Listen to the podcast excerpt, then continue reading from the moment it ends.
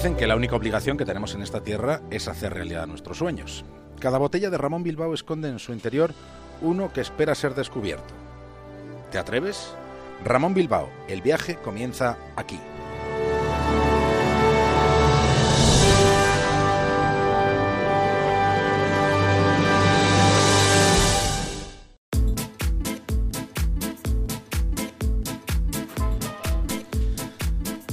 Nuestros viajes a esta hora comienzan en una estación de radio que tenemos dentro de un faro en el Cantábrico. Lo siguiente en la brújula es una conexión con Punta Norte, con Javier Cancho. Y en el capítulo de hoy, la verdadera historia de la mansión Winchester.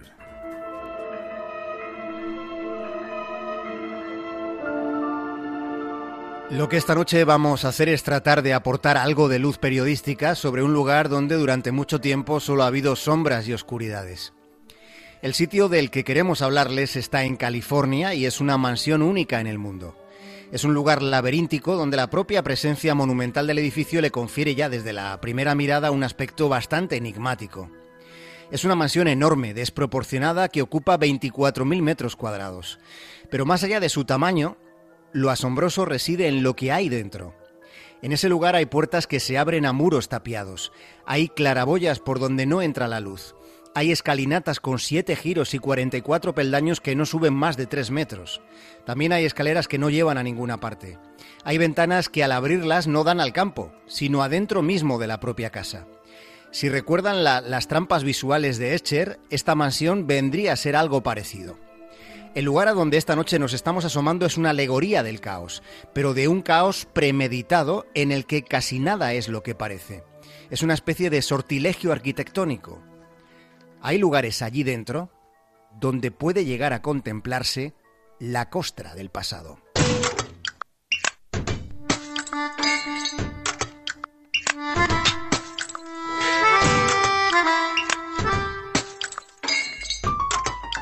Los chapiteles de las torres de esa mansión tenían aspecto de castillo victoriano. Los suelos de parqué trazaban mosaicos con seis tipos de madera diferente. La mansión estaba en permanente estado de construcción. La mansión llegó a tener siete plantas. Era extensa a lo ancho y elevada a lo alto. ¿Se imaginan un lugar donde hubiera 10.000 ventanas? Y sin embargo en todo aquel espacio inmenso solo había dos espejos a pesar de que había 13 baños. También había dos salones de baile donde nunca nadie danzó. A día de hoy esa mansión tiene 160 habitaciones, pero llegó a tener 500 antes de que sucediera lo que pasó. Lo que ocurrió fue un terremoto, pero incluso antes de aquel movimiento telúrico en la vida de Sarah Winchester acontecieron otro tipo de cataclismos.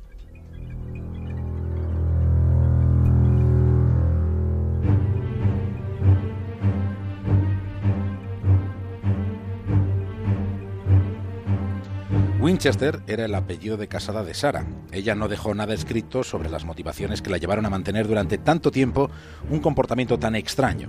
Ni siquiera sus empleados revelaron algo concreto sobre el resorte de tanta extravagancia en torno a una mansión. No solo la casa, su forma de vida también forma parte del enigma.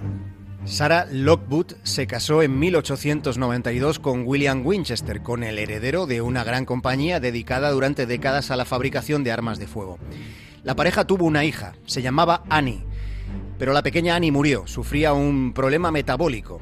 En ese momento Sara sintió lo que todas las madres que pierden a un hijo, se le vino el mundo encima, sufrió una depresión. La tristeza la tenía aprisionada cuando su marido también falleció. En este caso la causa fue una tuberculosis. Se cuenta que fueron tiempos tenebrosos en la vida de Sara. Se dice que empezó a creer en una maldición que acechaba a la familia. Se asegura que buscó consejo en Boston, en un célebre vidente de la época. Y aquel tipo le habría confirmado sus miedos, le habría dicho que la estirpe de los Winchester estaba maldita y que era perseguida por los espíritus de todos los indios que habían muerto por los disparos de los rifles Winchester. Aquellos fusiles fueron los que hicieron posible la conquista del oeste. Pero el agorero nigromante habría ido más allá en sus vaticinios. Le habría dicho que la única manera de encontrar sosiego consistía en construir una casa donde pudieran descansar las almas de los muertos que perseguían a los Winchester, una casa para reposo de los fantasmas. Y le dijo algo más. Cuando esa casa hubiera sido concluida, solo entonces y en ese momento la muerte vendría a buscar a Sara.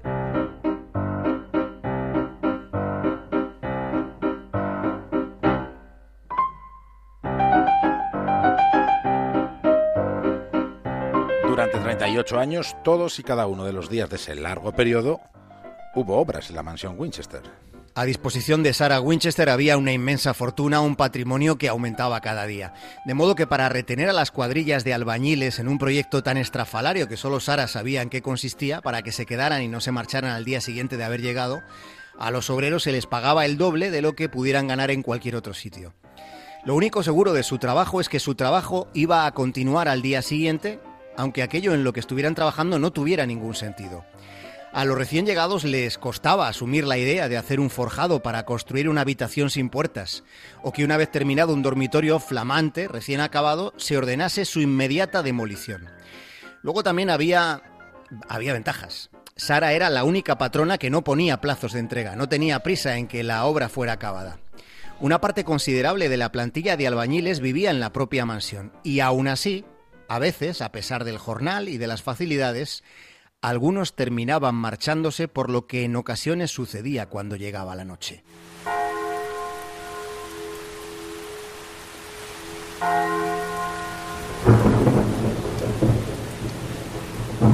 En la medianoche y a las dos de la madrugada se escuchaba el sonido de la campana.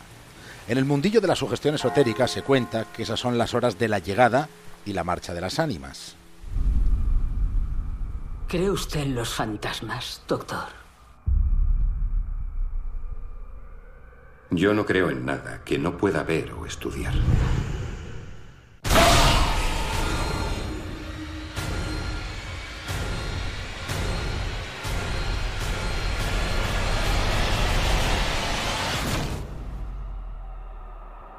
Lo noto. En el aire, en las paredes, este espíritu tiene un poder que no habíamos visto nunca y nos ha encontrado.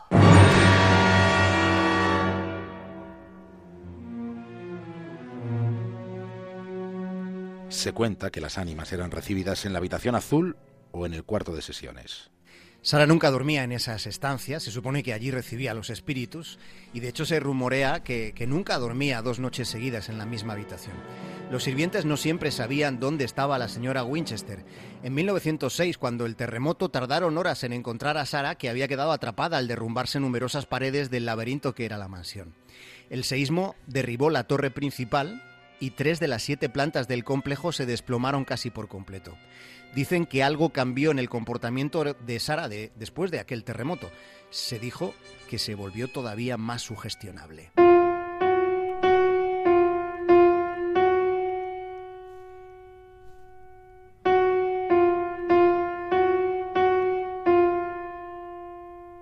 La viuda Winchester siempre iba en público con un velo negro cubriendo su rostro.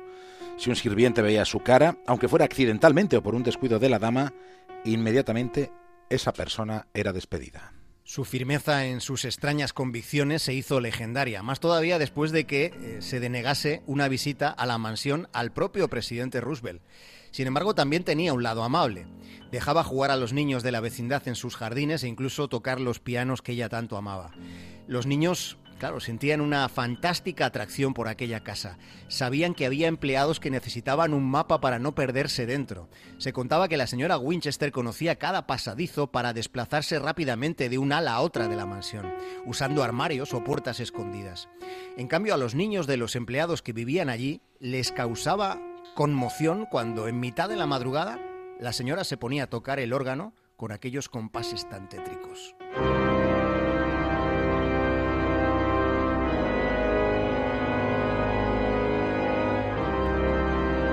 Sara murió a los 83 años, mientras dormía en alguna de aquellas habitaciones inverosímiles. Fue en el año 1922. La señora Winchester se llevó a la tumba la respuesta a muchas preguntas que nadie ha podido responder con precisión. La explicación esotérica siempre es la más sencilla. Pero ¿y si todas esas brumosas historias de penumbras, de espíritus, de maldiciones, y si todo eso no hubiera sido nada más que una cortina de humo para que no se viera el verdadero trasfondo del laberinto.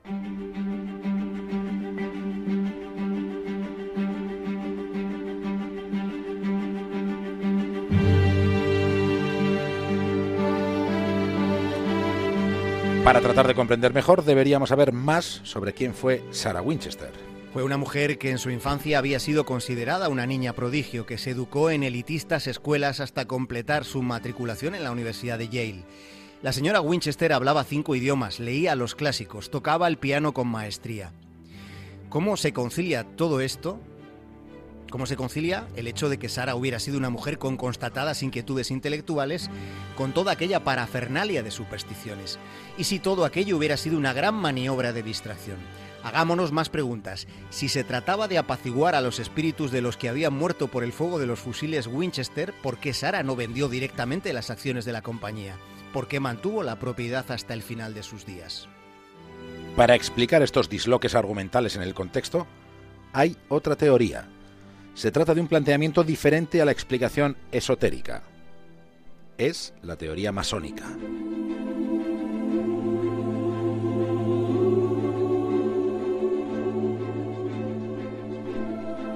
Hay constancia de que de joven Sara se interesó por la masonería de la Orden Rosa Cruz. Durante su etapa universitaria en Yale, incluso colaboró con esa logia. Habría sido en esa época cuando habría adquirido conocimientos sobre ritos y simbología masónica, cuando habría aprendido técnicas de encriptación de las que usaban los masones seguidores de Francis Bacon. Fue en aquel tiempo cuando otro personaje muy conocido, Luis Carroll, publicaba Alicia a través del espejo, donde se sugiere una incursión en un terreno que entonces era una de las obsesiones de la masonería, la cuarta dimensión. Los espejos se consideraban puertas de acceso a estadios más elevados de conocimiento, y en la casa Winchester, recordémoslo, donde había mucho de todo, como antes hemos mencionado, solo había dos estratégicos espejos. Sarah Winchester habría tratado de ajustarse a la tradición arquitectónica de Vitruvio. Recordemos que el asunto de la proporción fue una preocupación esencial en la reflexión de filósofos y artistas. Mencionemos lo que decía Platón. Todo lo que es bueno es bello, y la belleza no se da sin unas proporciones regulares. Y acudiendo directamente a Vitruvio, al arquitecto de, del Imperio Romano, él dijo que las medidas humanas son distribuidas por la naturaleza del siguiente modo.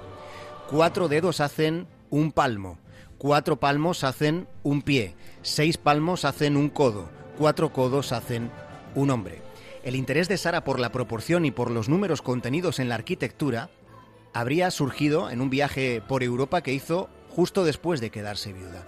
Sarah Winchester habría estado, por ejemplo, en la capilla de Roslin en Escocia, donde hay una escalera que no lleva a ninguna parte. Según la teoría masona, Sara pretendía trazar un mensaje que solo pudiera ser comprendido por unos pocos iluminados. Las sociedades secretas adoran la numerología. El 13 es un número sagrado en la masonería. 13 representa la muerte y el renacimiento. 13 también puede representar la rebelión contra la autoridad de Dios. Los masones consideran el 13 el número de la transformación y analizando con detenimiento la vida de Sara, hay quien repara en la fascinación que, sentía por el número 13. Su flor favorita era la margarita, que en varias de, de las especies que tiene presenta 13 pétalos. En la casa Winchester había 13 candelabros, solo 13. En el cuarto de sesiones hay 13 perchas, de las que colgaban 13 batas de diferentes colores. Y eran 13 los baños, con 13 ventanas en el decimotercero de ellos, al que se accede después de subir 13 escaleras. 13. Strongest taste, loudest drop, head is with the thought unlocked.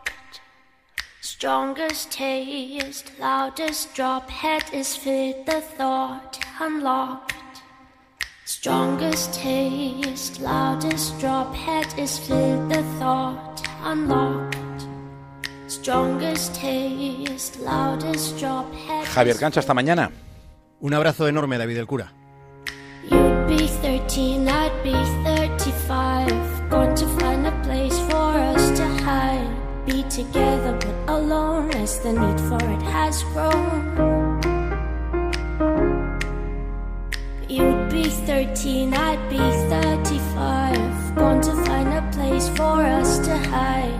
Be together but alone as the need for it has grown, yeah.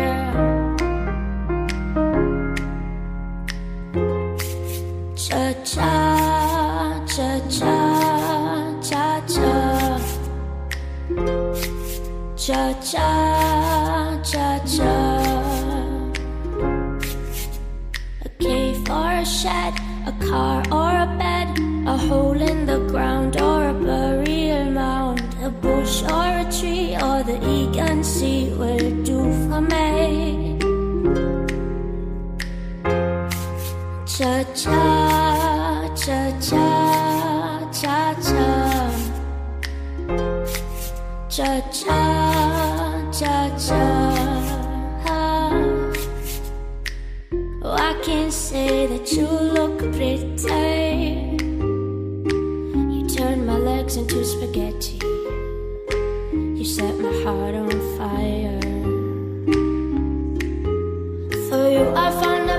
in the bottom of a coal mine just in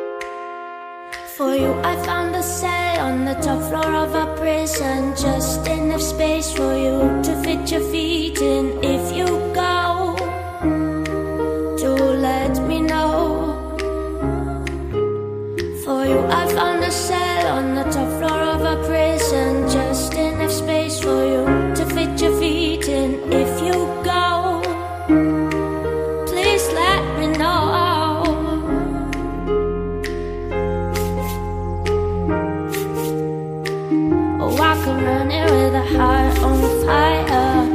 I come running with a heart.